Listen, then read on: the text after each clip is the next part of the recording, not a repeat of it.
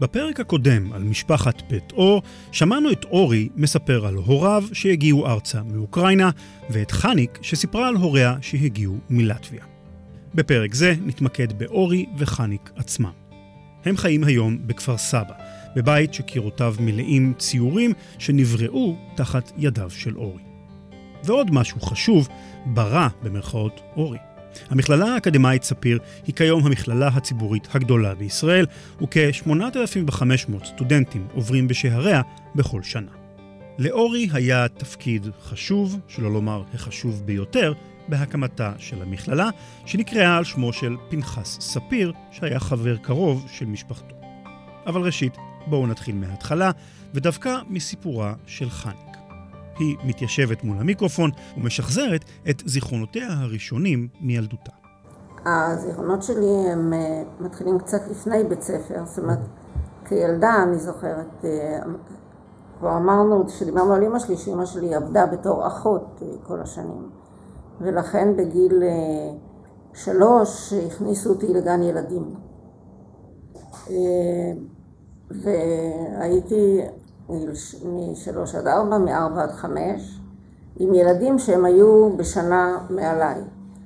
וכשהם הגיעו לגיל שש, אני הייתי בת חמש, הם הלכו לכיתה א', ואני הייתי צריכה להישאר עוד שנה בגן. ואני לא הסכמתי להישאר בגן. ישבתי שבוע ימים בפתח הגן וצרחתי, ולא ידעו מה לעשות איתי, ואז אה, אימא שלי החליטה שאני לא אלך לגן, כי היא ראתה שזה, שאני עקשנית בעניין הזה, ושמה אותי לאיזה איש אחד שקראנו לו המלמד, שהיה גר לא רחוק מאיתנו, ואני שנה שלמה הלכתי כל בוקר אליו ללמוד.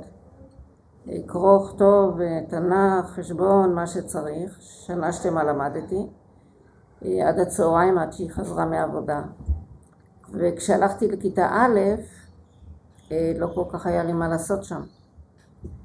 והמחנכת אה, לא ידעה מה לעשות איתי. אז היא שלחה אותי החוצה כל יום. היא הייתה המחנכת שלנו כיתה א', ב', ג', אה, אז ככה זה גם היה א', ב', ג'. ובכיתה ד' התחלפה המחנכת וגם הגיעו לחומר שאני כבר לא ידעתי. אז ישבתי בכיתה ו... מצד אחד הייתי צריכה פתאום להתמודד עם, אה, עם כיתה ועם לימודים ועם שיעורים וכל מיני דברים כאלה ששלוש שנים פחות או יותר לא, לא תרגלתי ומצד שני באותה שנה אימא שלי ילדה את אחותי הצעירה ושכבה בבית חולים תשעה חודשים. אז אה, במשך השנה הזאת אני, אה, רק אבא שלי ואני היינו בבית, אחותי הגדולה כבר הייתה ב...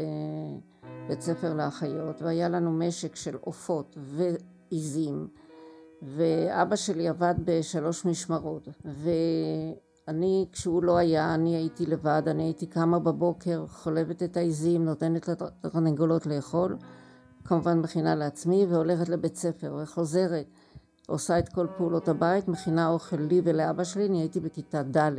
בנוסף הייתי נוסעת פעמיים בשבוע לבית חולים רמב"ם בחיפה בשני אוטובוסים לבקר את אימא שלי ולהביא לה מה שצריך. אה, וגם עושה כביסות, כיוון שאימא שלי לא חזרה הביתה והדודה שלנו שגידלה את אחותי הצעירה תשעה חודשים ללא תשלום.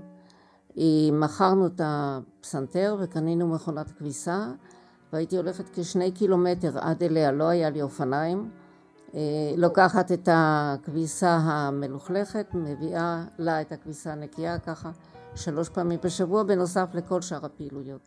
וגם הייתי לבד בבית, אה, כשאבא שלי עבד לילה הייתי כל הלילה לבד, שהוא עבד אה, מהצהריים אז אה, עד 12 בלילה עד שהוא חזר הייתי לבד והלכתי לקניות והלכתי לסידורים ואני חושבת שהיום ילד בן תשע, תשע וחצי לא יכול אפילו לקלוט את המשמעות של, של דבר כזה ל, לילד שנשאר לבד בבית. אבל אני יחד עם זה הייתי ילדה מאוד מקובלת בכיתה, היינו שלוש בנות שנקראו מלכות הכיתה, מה שפעם אה, זה.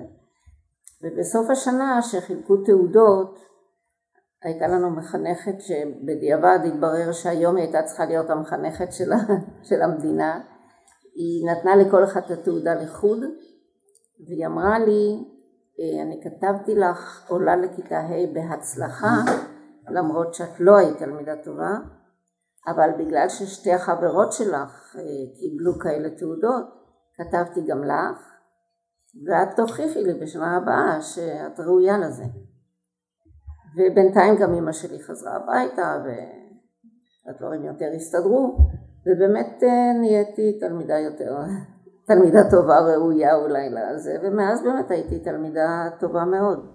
המצב הכלכלי הקשה בבית יכול היה להשפיע על לימודיה התיכוניים, ואולי אפילו לגרום לנשירתה.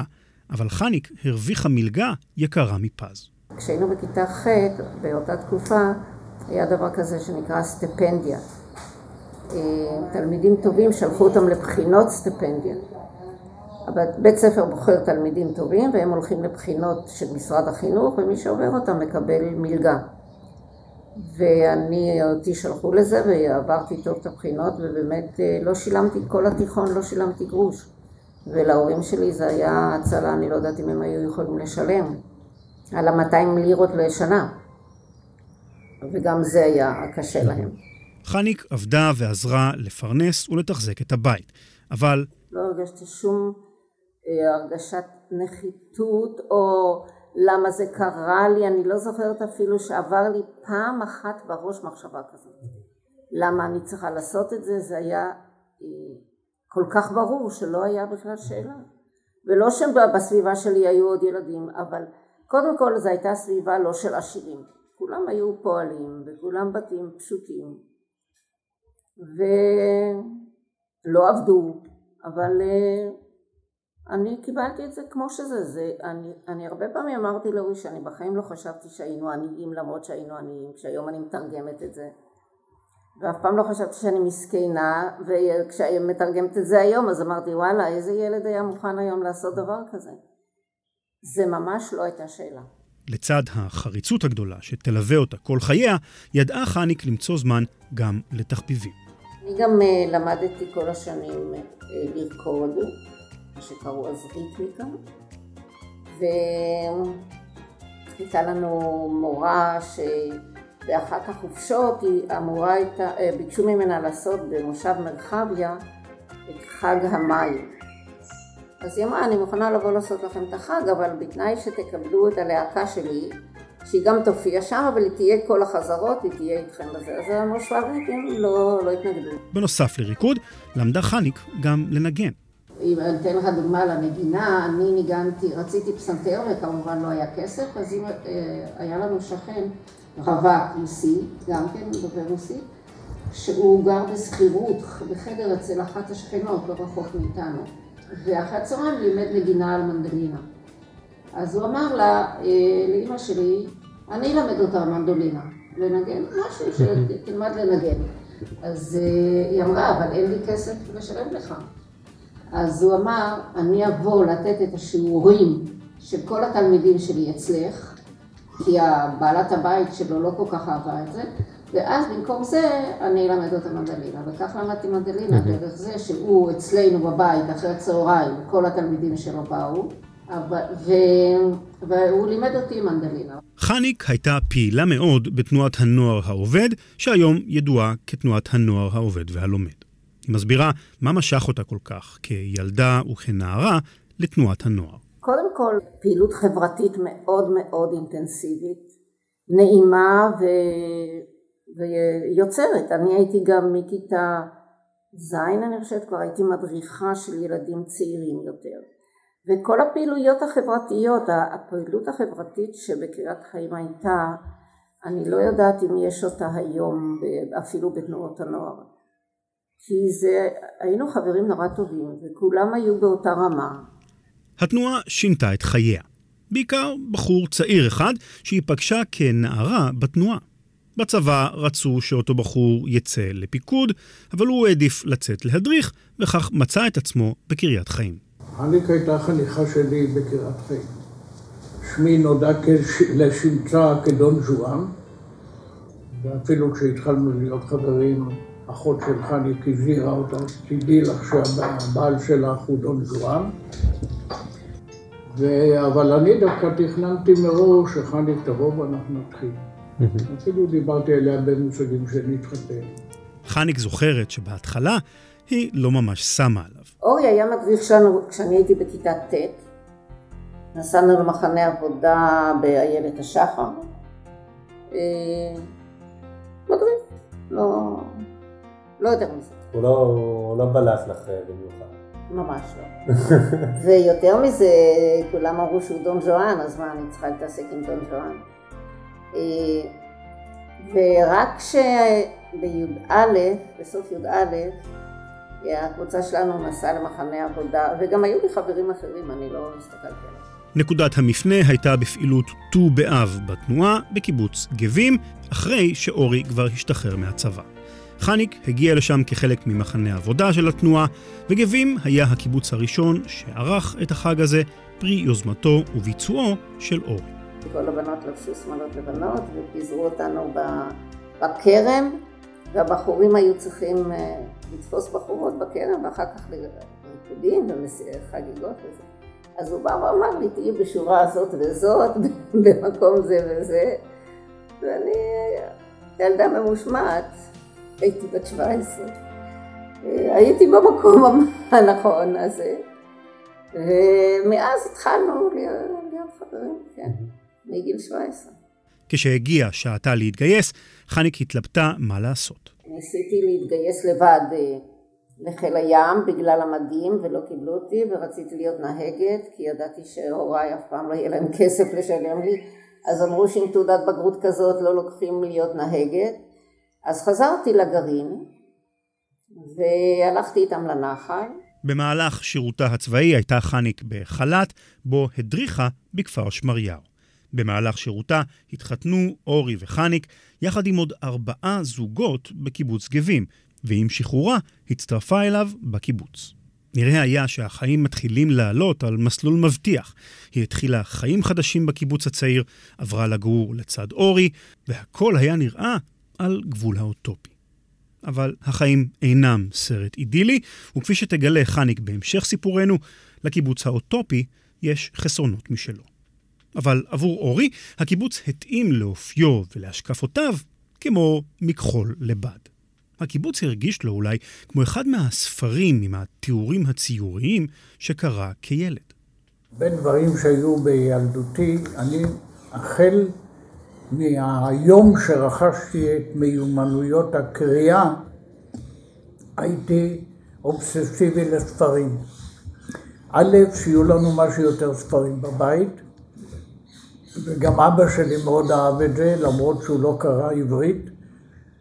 הוא אפילו לספרייה שלנו הכין חותמת מספרי ברוך ליכטויז.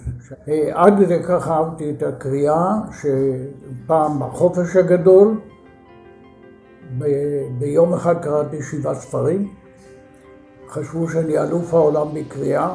היה לי דוד תלמיד חכם ומחנך, איש שכולנו הרצנו, והוא לא האמין למראה אוזניו, ואמר אני רוצה לבדוק, לבחון אותך.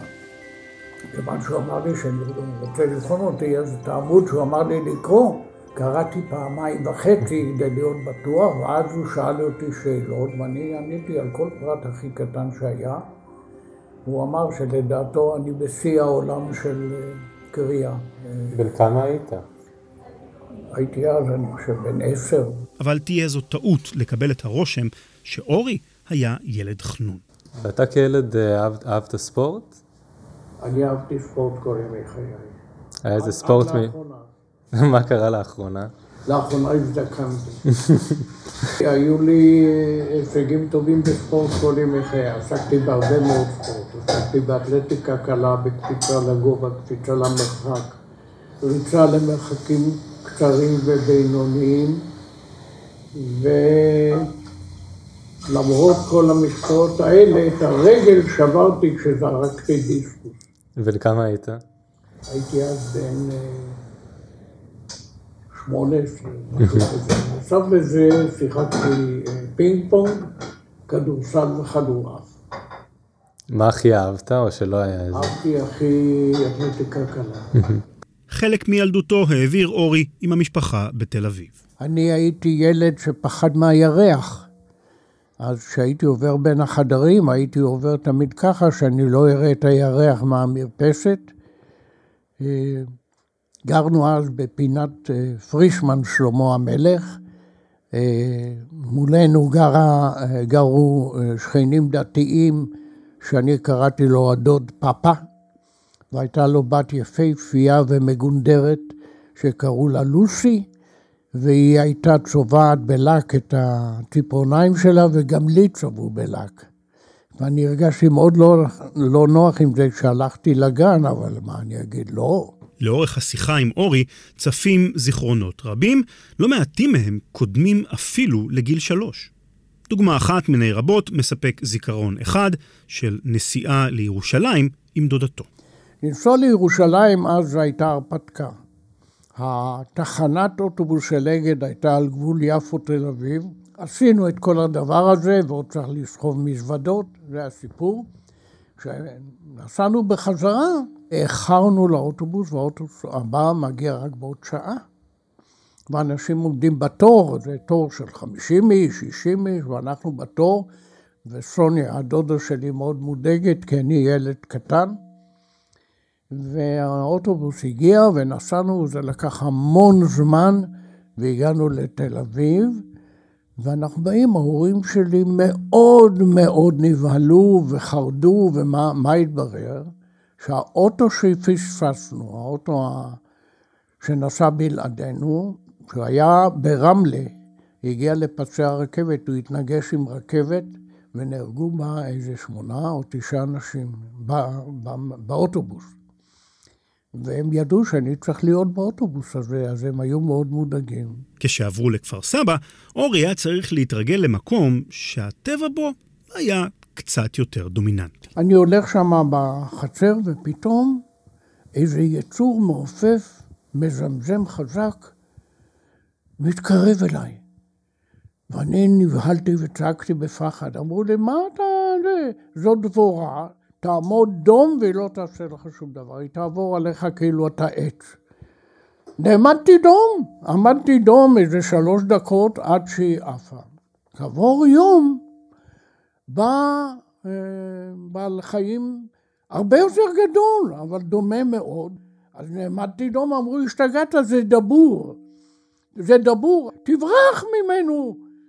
וברחתי, אני חושב שעד היום אני רץ.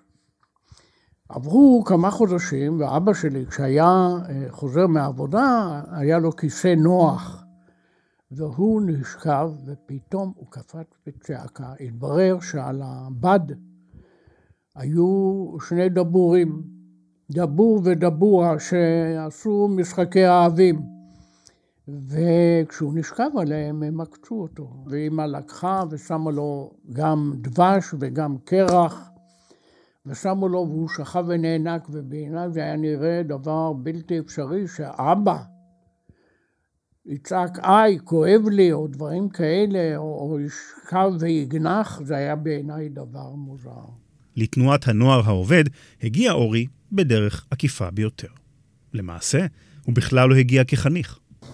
אה, אני לתנועה הגעתי אחרי שאבא שלי התנגד מאוד שאני אלך לתנועה, היה כאן סניף נוער עובד מאוד פעיל, מאוד פופולרי, ואני התחלתי מתוך, אה, בהתנדבות, עוד לפני שהייתי חבר שם, הייתי מצייר קריקטורות ותולים את זה שם באולם של הסניף, היו תולים את הקריקטורות, רובן היו קריקטורות בעקבות שירי פלמ"ח.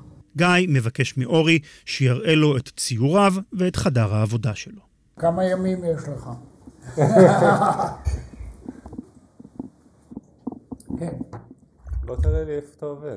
תראה, קודם כל אני אראה לך את המחסן. זה ממ"ד. וואו. החדר מלא בציורים ועבודות עד התקרה. בקושי יש מקום ללכת. אז זה ה... כאן יש בערך אה, אלפיים ציורים, יש עוד איזה 200 אצל הבן שלי, ושם יש לו איזה מחסן, ויש לי כאן עוד איזה 500 ציורים. הוא הולך לחדר אחר, ארוך אך קצת צר יותר, מלא בפלקטים, קנבסים, קרטונים וחומרי גלם שחורגים בהרבה מתחום הציור והרישום. הוא מפשפש ומוציא קרטון ענק בגובה שני מטר, שהורכב להיות בין ארבע צלעות, עליהן הדביק אורי גזרי עיתון. לקחת קרטונים עצומים, לקחתי, ופשוט כן, הדבקת כן, עליהם מכל. הבא ליד. קרטונים גדולים, זה לא בדיוק מכל הבא ליד, אני בחרתי במכוון מכל הבא ליד. וזה זה לא גמור. זאת אומרת, עשית מאמץ בשביל שזה יהיה אקראי לחלוטין. אה, יפה אמרת, יפה אמרת, זו עבודה די גדולה בחדר הזה לעשות את זה, זה כל הזמן להפיל דברים, ואין אין ברירה. אז למעשה, אורי, זה, זה, הרבה, זה הרבה מעבר לציור, זה אתה רואה? שאתה ממש עושה גם אה, אומנות פלסטית. קודם כל, זה אומנות פלסטית זה ציור. זה בין, ציור אבל זה לא רק אומנות ציור. פלסטית. ציור, בשבילי המילה ציור הוא שם כולל לכל סוגי האומנות החזותית, מה שנקרא אמנות פלסטית. אז אני עושה אה, עבודות בתלת מימד, למשל, כל מה שאתה רואה פה, או, אתה רואה את זה? כן. אז מישהו אומר זה פסל צבעוני, אני קורא לזה ציור בתלת מימד. באופן כללי אני נוטה לאבסטרקט. ואפשר לראות את זה בציורים, אבל אה, בשבילי המציאות היא נקודת מוצא, היא לא נקודת סיכום. אם אני מבקש ממך שתיתן לי הצצה לראש שלך בזמן שאתה עובד על דברים כאלה. אה, אז ככה, אם תצא, תעשה הצצה לראש שלי, תראה כלום. יש לי המון כלום, שפע של כלום. אה, אני בדרך כלל, כשאני הולך לצייר, אני יודע מראש מה אני רוצה לעשות. אני עובד במהירות רבה מאוד, אני יכול לעשות שלושה, ארבעה ציורים ביום. אה, אחר כך, כשאני עושה את זה, פתאום בדרך. נקראת הזדמנות. אז אני לא אוותר עליה, אני אוותר על, התוכ... על המחשבה שהייתה לי ואני אנצל את ההזדמנות של האקראי, כי הוא... זאת הזדמנות. ואחר כך אני אחזור לציורים אחרים. באותו חדר עבודה עמוס, אורי גם כותב. הוא מספר שהרומן עם הכתיבה החל בגיל צעיר מאוד. מכיתה א' כבר כתבתי.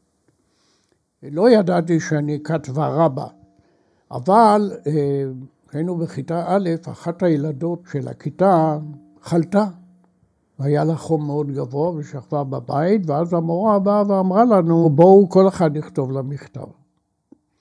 אז אה, אני כתבתי לה, אנחנו מברכים אותך, שתחזירי את החום לשמש, ואז תהיי בריאה ותבואי.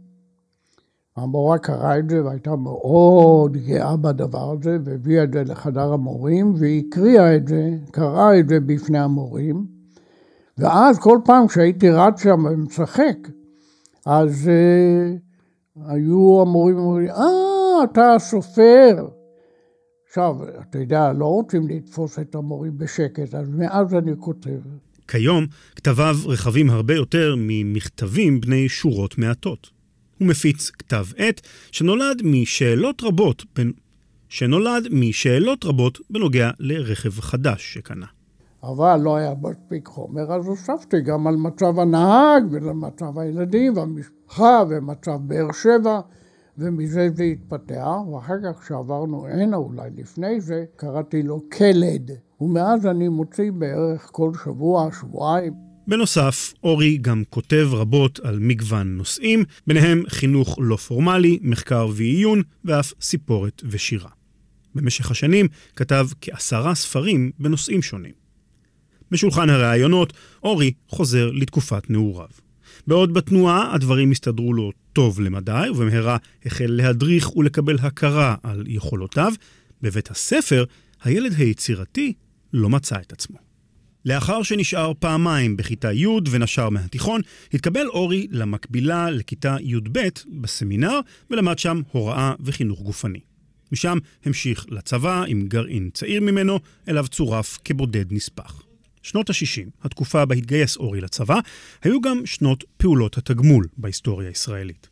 פעולות התגמול הם השם המקובל לתקיפות נועזות ומסוכנות ביותר שצה"ל ביצע מעבר לגבולות המדינה בשנות ה-50 וה-60 כתגובה לפעולות טרור. אורי השתתף בכמה מפעולות התגמול הללו תחת פיקודו של לא אחר מאשר מוטה גור, מי שעתיד להיות הרמטכ"ל העשירי של צה"ל ואף שר בממשלות ישראל. במסגרת אחת מפעולות התגמול, הוטל על יחידתו של אורי לתקוף מוצב צבאי ירדני. אנחנו היינו צריכים להגיע למוצב שלהם. אני הייתי ביחידת החוד, הייתי מפקד של יחידת החוד, הייתי חייל, אבל מוטה מינה אותי, וביד הלכתי עם צינור שנקרא בונגלו, אני לא יודע אם אתה יודע, זה, צינור מוערך שהוא מועלה, אה, מלא בחומרי נפץ ובקצה יש לו פתיל השעיה עם דפ"צ, אתה מפעיל את זה ואתה שם את זה נניח גדר צברים או גדר אבנים, אתה שם את זה, מחדיר את זה ואז כשזה מתפוצץ זה יוצר פתח. אה, אני ראיתי שיש שם גדר אבנים מסביב למוצב, אז הלכתי ללמוד ואמרתי לו, אם אני עושה את זה אנחנו נהרג באבנים, אז לא נשים את זה בצד ותתקדם לתוך המוצב, אז אני הלכתי עם עוד שלושה חיילים וכשהגענו לפי המוצב קם מישהו מולנו ש... אה, הייתה עמדת מקלע מסורתית, שקוראים לזה אש אינפילדית, אתה יודע מה? זה יורים לאורך השביל, כדי שאפילו על עיוור זה יקלע, ואני זיהיתי, קם שם מישהו וצעק מן הדה, ואני שתקתי, ולא עשיתי שום דבר. הוא שאל עוד פעם מן הדה, ואז אני שומע, לא יודע איך, את מוטה. אורי רות. עוררות. עכשיו, היה לי רובה צ'כי, שזה הכלי הכי לא מתאים למלחמה בתעלות. בנוסף לזה הוא היה מקולקל. היה לי כדור אחד בקנה שאותו יכול לראות, ואחר כך המריח, הסדן, לא חולץ את התרמילים. וכששמעתי את מוטה צועק עוררות, אני החלטתי בלב שבסדר, אני הולך למות. לרוץ מול מקלע, זה היה ברן. לרוץ מול מקלע, היה לי ברור שאני ארג, הדבר היחידי שהדאיג אותי זה שאני לא אהיה נכה ומה, איך ההורים יקבלו את זה, זה הדבר היחידי. ואז, אתה, ואז אתה מתחיל לרוץ? ל... ואז אני מתחיל לרוץ, ואני רואה את הברן יורה לעומתי, ואני קופץ לתוך התעלה, ואני לא יכול לראות. ואני רץ עם ה... מקל הזה, עד שהגיע המ"מ שלי ועבר אותי בריצה, היה לו עוזי, והוא עבר אותי וכעבור כמה מטרים הוא נפצע קשה מאוד, בין השאר איבד עין, והוא נפצע קשה ואני המשכתי אחר כך, לקחתי את העוזי שלו והמשכתי לרוץ ולראות שם. בדרך נס הוא יצא בשלום. כעבור איזו תקופה קצרה העבירו אותי להיות בסגל של הגדוד החדש שגויס, גדוד הנחל המוצרח, ואני הגעתי לראיון אצל אה, המג"ד, דני מת. תעודת המ"כים שלי הייתה תעודה מאוד משונה, גמר הקורס. היה לי, מתוך חמישה ציונים, היה לי ארבעה א', ב', או משהו כזה, ובציון אחד היה לי ד', זה היה בהתנהגות ומשמעת, והציון היה ד', שזה לא הממוצע בדיוק, ד' עין ל', שזה עדיין לא, והערות אדיש, שחצן, אינו מבצע פקודות שאינן לפי רוחו, דרוש פיקוח. ודני קרא את זה ואומר לי, אם אתה אינך מבצע פקודות שאינן לפי רוחך, אז אה, למה אין לך אף משפט צבאי? אמרתי לו, אני לא כל כך מזהה את הדבר הזה, אם אחרים אומרים זה, אז אין לי מה להגיד, אבל יכול להיות שהם רצו על דברים מסוימים לעשות למשפט צבאי ואיכשהו זה לא התאים. אז הוא אומר לי, ודרוש פיקוח, אמרתי, אני לא יודע מה, אז הוא אומר, אני יודע. אז תלך לפלוגה ב', הפלוגה המסייעת, ותהיה המפקח שמה. ומינה אותי להיות ממלא מקום מ"מ. אני הייתי טרש, טוראי ראשון. והוא שנתן לי תפקיד של סג"ם או אפילו סגן. בהמשך חזר אורי לתנועת הנוער כבן גרעין כשהיה בחל"ת, חופשה ללא תשלום. הוא הוצב בקריית חיים, שם הכיר את חניק.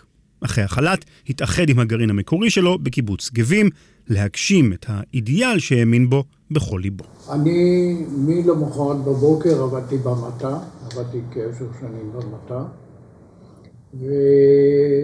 והרגשתי נהדר.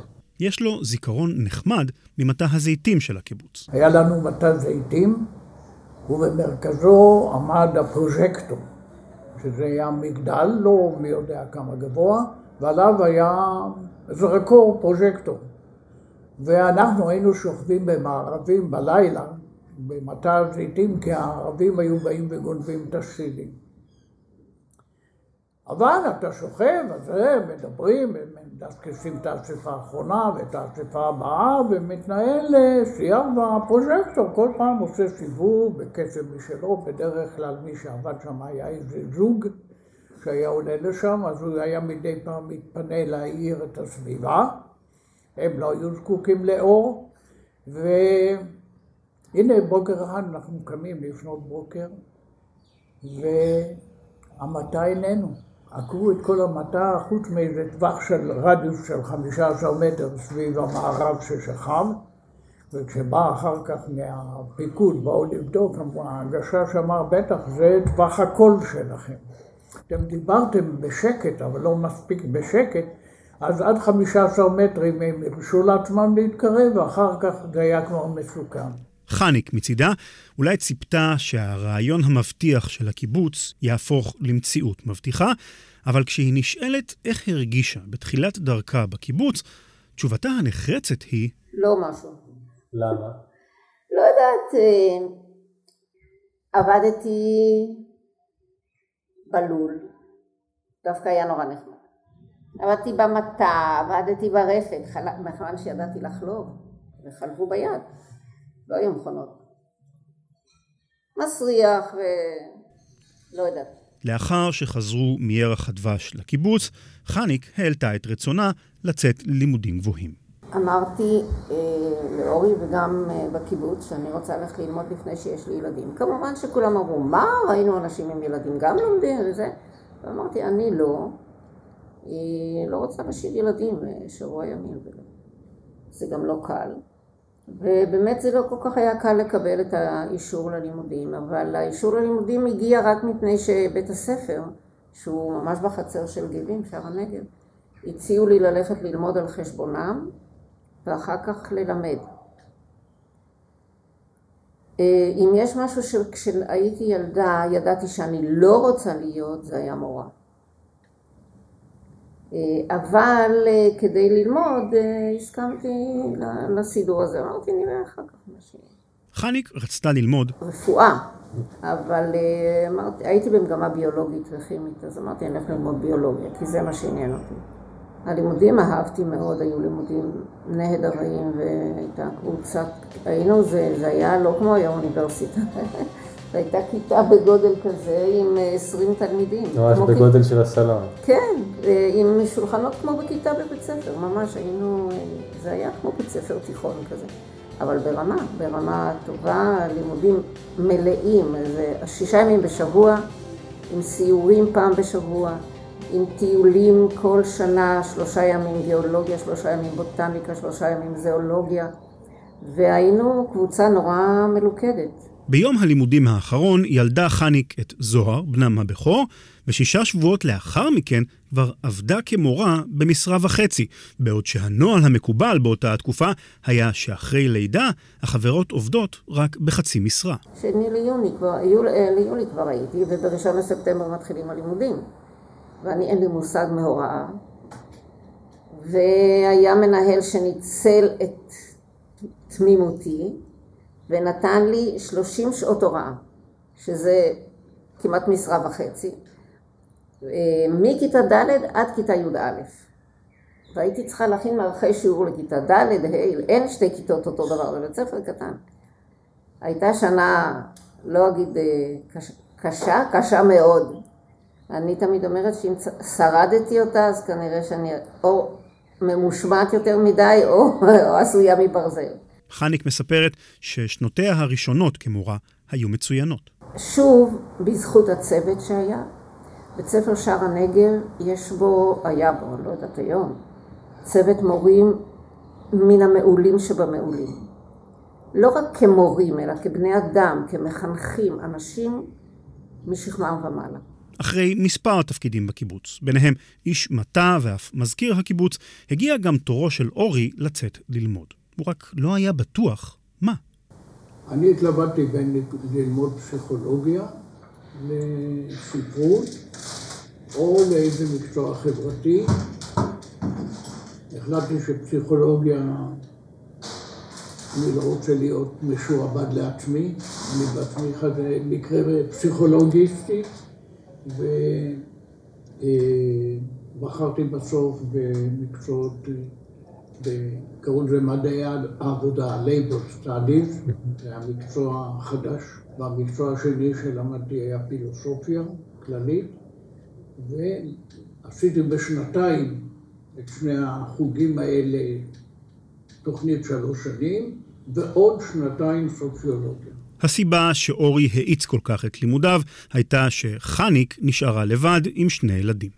מספר שנים לאחר שסיים את הלימודים, רצה אורי לצאת לחו"ל ולעשות דוקטורט.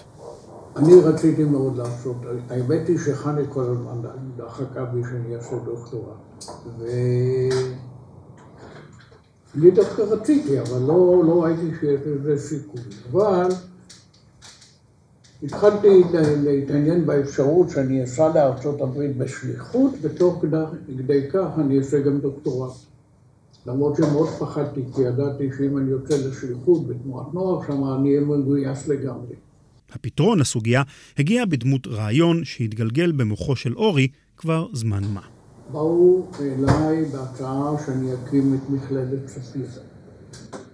הרעיון הזה של מכללת ספיר כבר היה אצלי קודם לכן, וגם דיברתי בנידון עם אנשים, אבל פה נפגשנו. ואז אני אמרתי להם, תשמעו, אבל אני מתכנן להיות עוד שנה וחצי בארץ, ואז לנסוע עם המשפחה לחוץ לארץ לשילוב של שליחות. אמרו, תבוא, תקים את המכללה, תעמוד בראשה שנה, ואחרי זה אנחנו מממנים את הלימודים והשהות שלך בחוץ לארץ עם המשפחה. וכך הסכמנו. לחניק חשוב להוסיף מהצד כי... אורי תמיד מקטין את זה, אבל בתור המנהל הראשון והמקים שלה, הוא בנה את כל הקונספט של המכללה.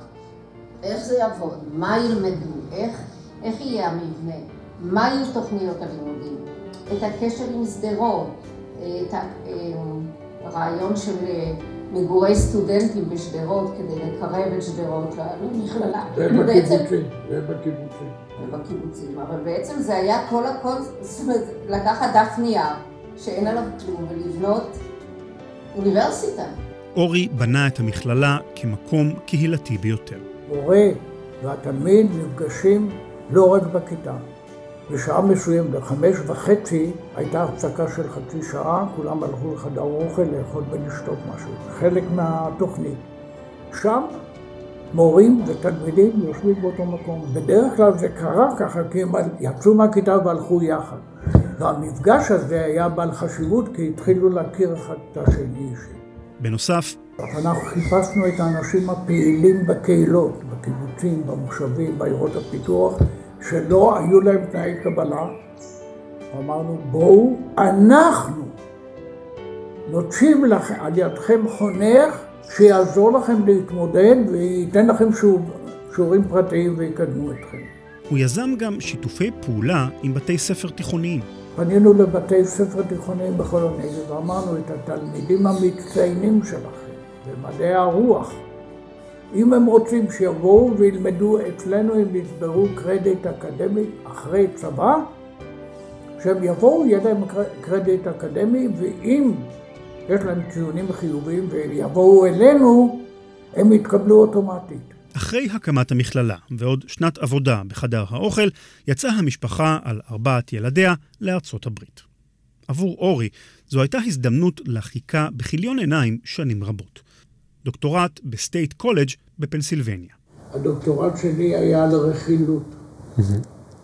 שוב, זה היה נושא מאוד מאוד פיקנטי, ואני בגללו הייתי, כשהייתי בארצות הברית, באוניברסיטה, הייתי אישיות מאוד מאוד מבוקשת. כי הייתי מאוד אה, יוצא דופן מבין הסטודנטים. איזה מסקנות יש לך על, על רכילות?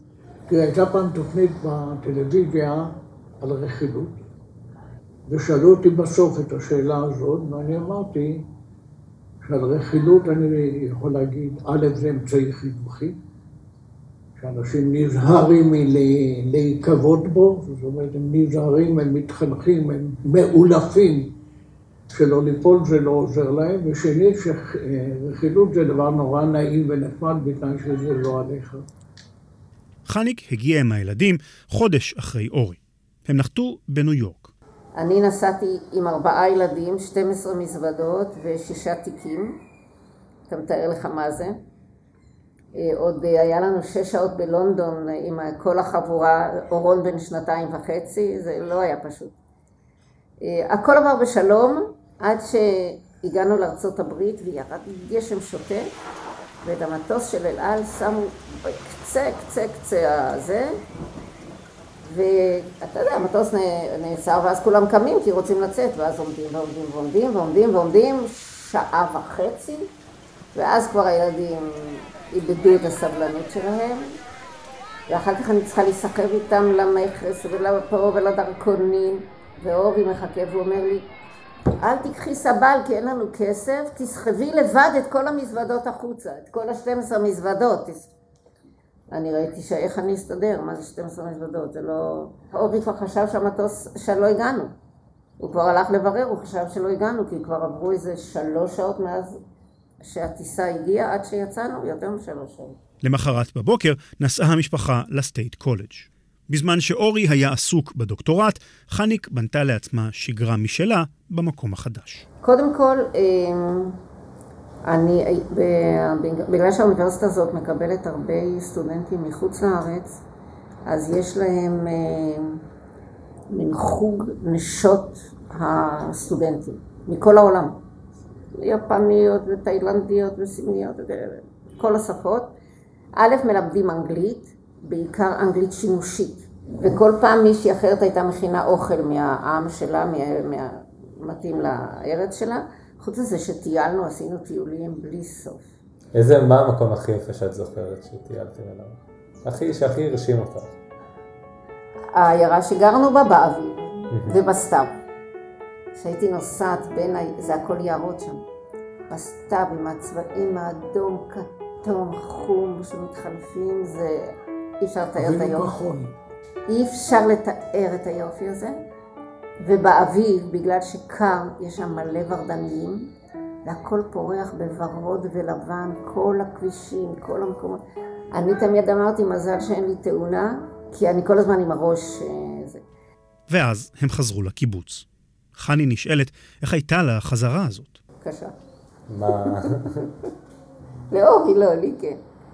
השפע שם היה כל כך גדול לעומת הארץ. תחשוב, זה היה בשנת 78, אה, 79. החנויות הענקיות, הכל בו עם הענקים, לעומת קיבוץ שיש את החנות הקטנה הזו שבקושי אתה מוצא משהו.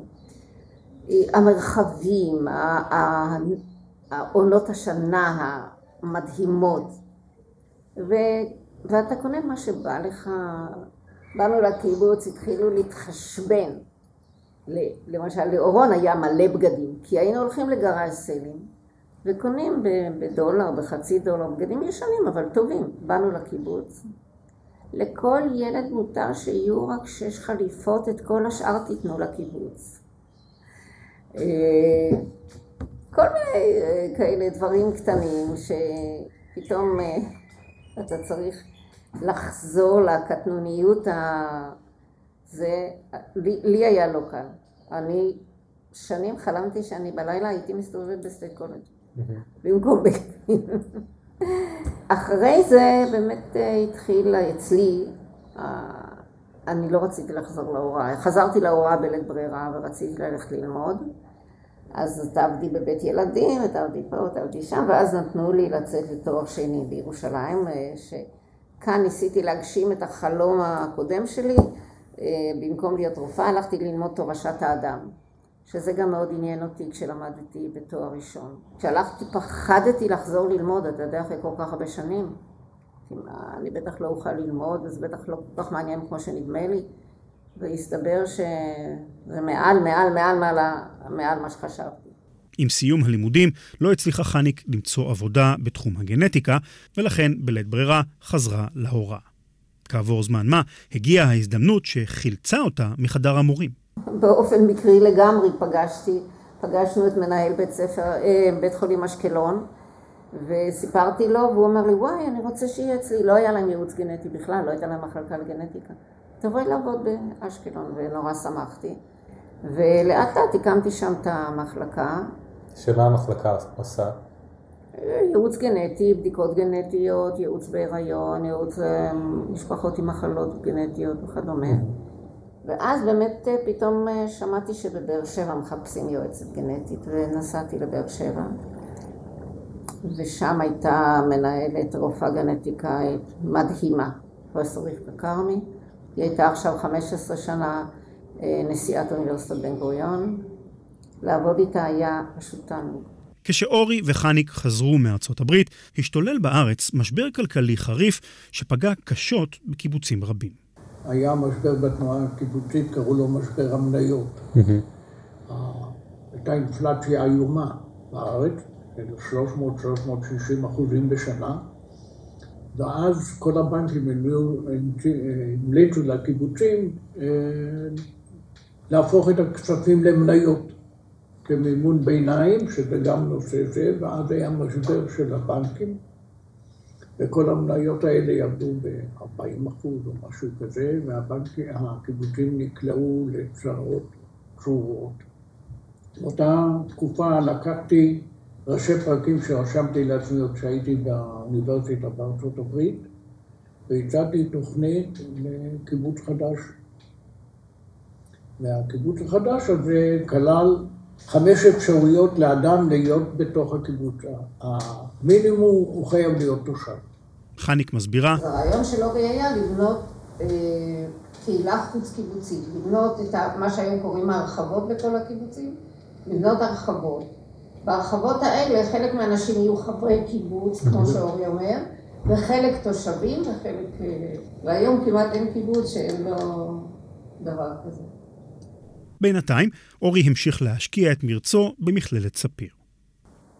על מה ויתרת כשהתמסרת להקמת המכללה? הציעו לי כמה אה, דברים נכבדים מאוד, הציעו לי אה, להיות מועמד של התנועה הקיבוצית לחבר כנסת. הציעו לי להיות מרכז אגף הנוער של משרד החינוך והתרבות, הציעו לי להיות חבר במועצה להשכלה גבוהה ובוועדה המרכזית שם הוות"ת לתכנון ותקצוב, ואני על כל הדברים האלה עניתי בשלילה, כי אני חשבתי שאני עושה דבר הרבה יותר חשוב, אולי לא יותר מכובד, אבל זה באמת לא הדבר שהעסיק אותי, הרבה יותר חשוב מכל דבר אחר. אבל למרות השקעתו הגדולה בייסוד המכללה, נכונה לאורי אכזבה קשה. בפועל, שנים רבות אחר כך, עמד בראש המכללה איש בשם פרופסור זאב שחור מאוניברסיטת בן גוריון, שהיטה את כל תולדות המכללה לכיוונו, והוא הציג את עצמו כמי שייסד את מכללת ספיר. הוא הגדיר את זה האקדמית, אבל זה הגדרה לא נכונה, ושהוא נשיאה הראשון. אני טענתי שהמילה נשיא הוא מושג מאוחר יותר לתפקיד, שנשאו בו הרבה אנשים קודם, לא, והראשון שבהם זה אני, ולכן אם הוא מדבר על נשיא ראשון, הוא מדבר על ראש המכללה הראשון שזה אני. ומסביב לזה התעורר אה, ויכוח מאוד לא סימפטי. אני פניתי בין השאר למועצה להשכלה גבוהה ולאנשים שמכירים את ההיסטוריה. המועצה להשכלה גבוהה הפנתה את זה למכללה, ועורך דין של המכללה כתב לי מכתב מאוד סימפטי. שלא עומד ולא במבחני אמת ולא במבחני אה, היגיון, ובזה זה נגמר. אני כתבתי מכתב תגובה, ופה זה תקוע. ואם זה לא מספיק, גם היחסים עם הקיבוץ הידרדרו. אורי וחניק תרמו לגבים רבות במגוון תפקידים. בין אם זה אורי כמזכיר, חצרן ומרכז בנייה, ובין אם זו חניק כמבשלת בחגים ומארגנת החופש הגדול. ובכל זאת, הקיבוץ הפנה להם עורף. אורי עבד מחוץ לקיבוץ. כענף בפני עצמו. וכל משכורתו הלכה לקיבוץ. ההסכם היה שהוא יזוכה על הוצאות הדלק, אך כעבור מספר חודשים הוא הבין שאת החלק בהסכם שלפיו הקיבוץ לוקח את משכורתו, הקיבוץ ממלא היטב, אבל להחזיר לו את הוצאותיו, זה כבר סיפור אחר. הרכילות הקיבוצית השתוללה, הבלגן חגג, ואורי וחניק תהו מה הצעד הבא. אנחנו, אה, גם כתוצאה מהרהורים נוספים, חניק ואני החלטנו שאנחנו רוצים לתת לשם תחושה של חשיבה, מה אנחנו עושים. היום אני אה, טוען שהיו כמה סתירות פנימיות בערכים הקיבוציים שהם בין הגורמים לאי היכולת להגשים, אחד מהם זה המתח העצום בין שוויון ושיתוף. שוויון זה דבר סטטי. אתה יכול להשיג אותו או לא להשיג אותו, אבל אתה יכול להגיע ואז אתה צריך לשמור עליו, רק לשמור, כמו בגן עדן, לעובדה ולשומרה. ושיתוף זה רק תהליך. והוא מתקיים ברגע שאתה עושה את המינימום, הוא כבר קיים, אתה יכול להוסיף וכולי.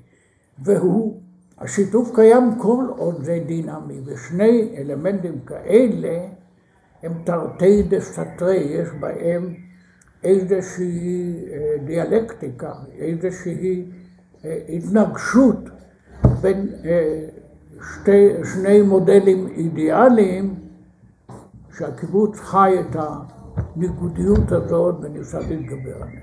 בשנת החופש שלהם מהקיבוץ גרו אורי וחניק בבאר שבע. בעוד חניק עבדה בייעוץ גנטי בעיר, אורי המשיך ללמד במכללת ספיר. ולימדתי במכללה לחינוך בבאר שבע. ובאוניברסיטה. ולימדתי באוניברסיטה, באוניברסיטת בן גוריון כמרצה מהחוץ. איך הייתה ההחלטה לא לחזור משנת החופש לגבים?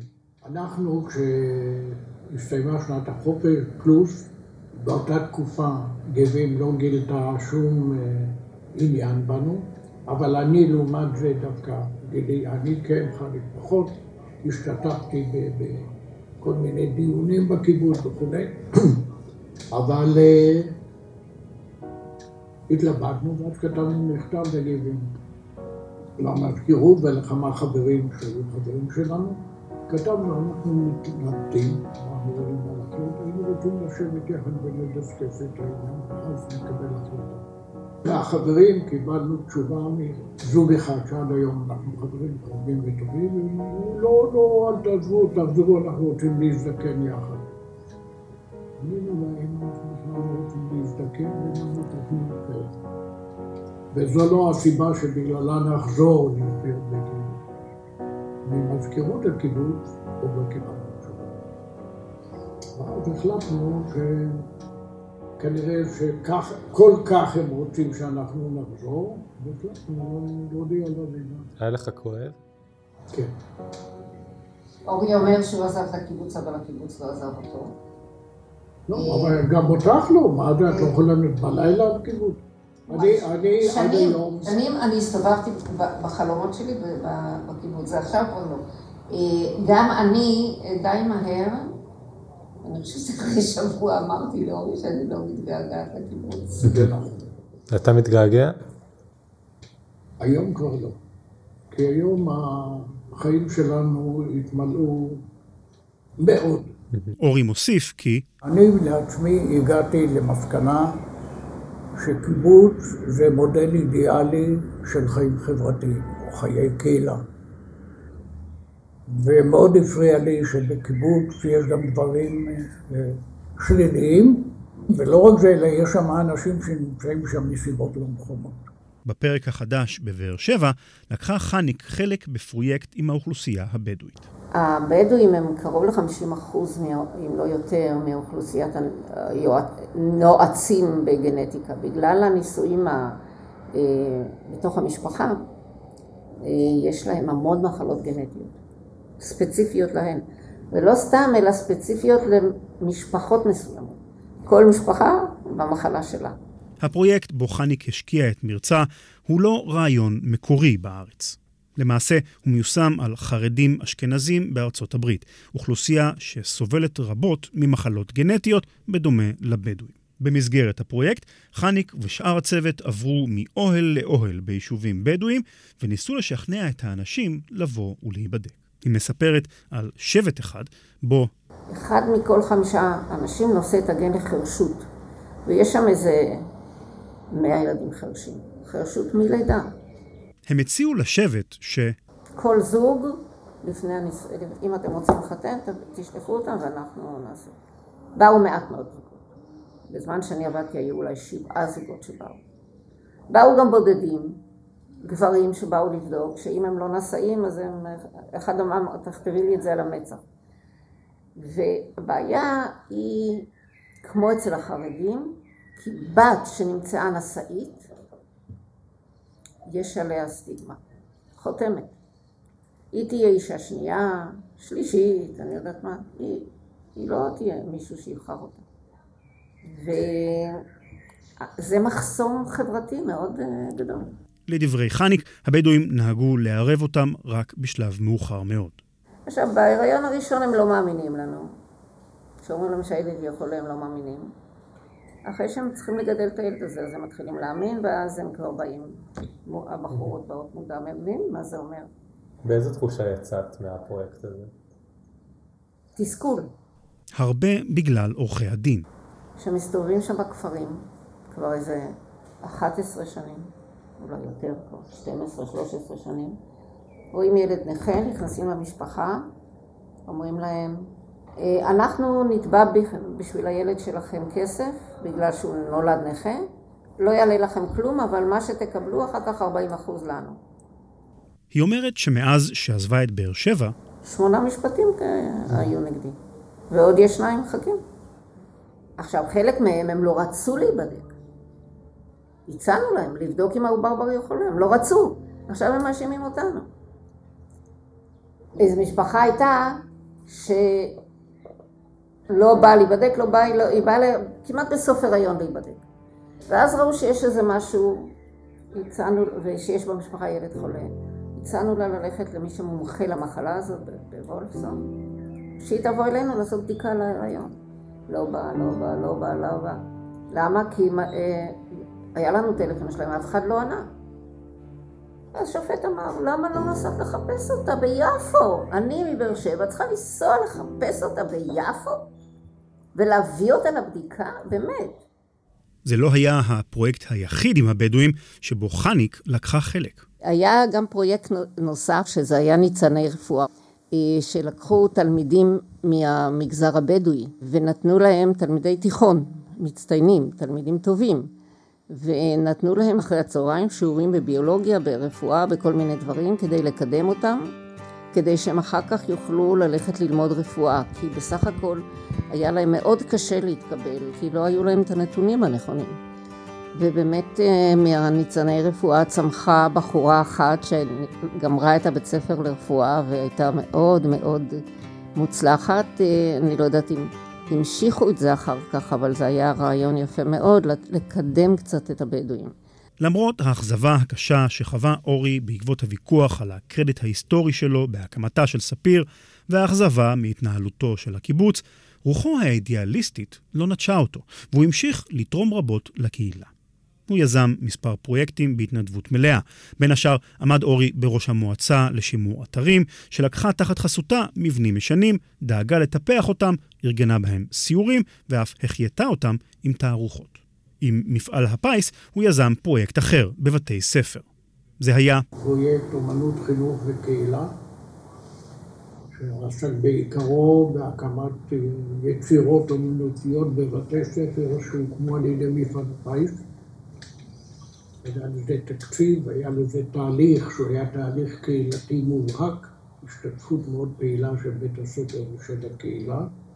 והקמנו אז, במקדם מפעל הפיס, והפרויקט הזה הקמנו 110, 115 פרויקטים. אחרי יציאתם לפנסיה, עברו אורי וחניק לכפר סבא, לבית בו אנחנו מקיימים את הראיונות. הם ממלאים את זמנם במגוון דרכים. אני כמעט כל יום הולכת לקאנטרי, וגם אורי בא איתי. ברביעי אני לומדת ספרות, בראשון ורביעי בערב אני רוקדת. אנחנו, יש לנו מנוי להצגות, מנוי למחול, מנוי למוזיאון. כל שבועיים הילדים באים לפה. לא, בדיוק רציתי לשאול אותך איך נראים חייך כסבתא. אה, קודם כל אני מדברת איתם לא מעט, אנחנו משחקים כל מיני משחקים, אנחנו הולכים לסרט או הצגה, לקאנטרי, לשחייה, ל... כל מיני, אנחנו עושים את האור. קניות, קניות. קניות, הם אוהבים לעשות קניות, אוהבים ללכת לעיר. אורי, כל אחד מהם כמעט מצייר איזה שעה ככה, והם אוהבים לצייר איתו. כל ערב לפני השינה יש אה, סיפור שסבא מספר שהם מאוד אוהבים. נוסף לכל הדברים שהיא אמרה, אנחנו יוצאים לטיולים, אתמול חזרנו מטיול ארוך. טיול נהדר. מצוין. אנחנו יוצאים לטיולים, לעיתים מאוד קרובות, ואחר כך פעם בשבוע או לוויה או אזכרה. הומור בצד, אבל רק לרגע, כי אורי לא יכול בלי בדיחה למשך יותר ברגעים ספורים. אורי רוצה לסכם. אני לפעמים חושב מהם ההישגים הכי גדולים בחיים שלי. ואני יכול להתייחס לדברים רבים, החל בהשכלה, בגלל הסיפורים. אני חסר השכלה, ופתגמים, אני לא גמרתי גן, לא הייתה לי תעודת בגרות, גמרתי אוניברסיטה ותואר שני לא למדתי, אז אני מלא חורים כרימון.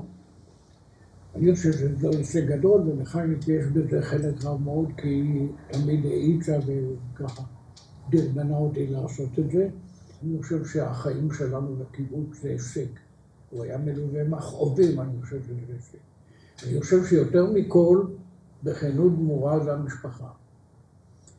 זה שהצלחתי לשכנע את חנק להתחתן איתי, זה הישג לא נורמלי בשבילי. זה שנולדו לנו ארבעה בנים, שאנחנו יותר מאשר גאים בהם. הם כל אחד מהם עבר הרבה הרבה את כל הציפיות שלנו. אם אני מוציא רגע את המשפחה מהחשבון, אני חושב שבכללת ספיר זה המפעל הגדול, ואחר כך קיבוץ. בהקשר של הקיבוץ והמשפחתיות, לחניק יש עוד משהו להוסיף. אה, מאז שעזבנו, ועוד אפילו לפני כן, התחילו בני משק לכתוב כל מיני ספרים על ה... על החינוך הקיבוצי, על הלינה המשותפת, אה, כתבו את זה בטראומות גדולות מאוד. ואז אה, אורי ואני אה, תהינו האם גרמנו נזק לילדים שלנו. ואז שאלנו את הילדים, מה, מה הזיכרונות שלכם מהלינה המשותפת? והזיכרונות שלהם הם רק זיכרונות טובים. ואני אומרת, תמיד תהינו אם היינו הורים טובים ש... שמה שעשינו, אבל א', איך אפשר למדוד מה זה הורים טובים? אז אם למדוד את זה, אתה מודד לפי התוצאות, נכון? ואני מסתכלת על התוצאות של ארבעת הבנים שלנו. תמיד אמרנו להם, אנחנו מוכנים לוותר על זה שתהיו התלמידים המצטיינים.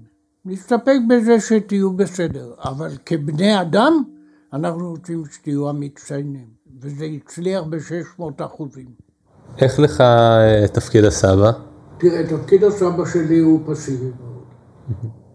זאת אומרת, אנחנו מאוהבים בכל נכד שלנו, אין לנו ספק שכל אחד מהם מכונן יותר מכל הנכדים האחרים בעולם, חוץ מהבני דודים שלו והאחים שלו. באמת, אין לנו ביקורת הכי קטנה, ולכל אחד יש ייחוד משלו לחלוטין. אנחנו מאוד גאים ומאוד אוהבים אותם, ואין לנו היום שום מילה.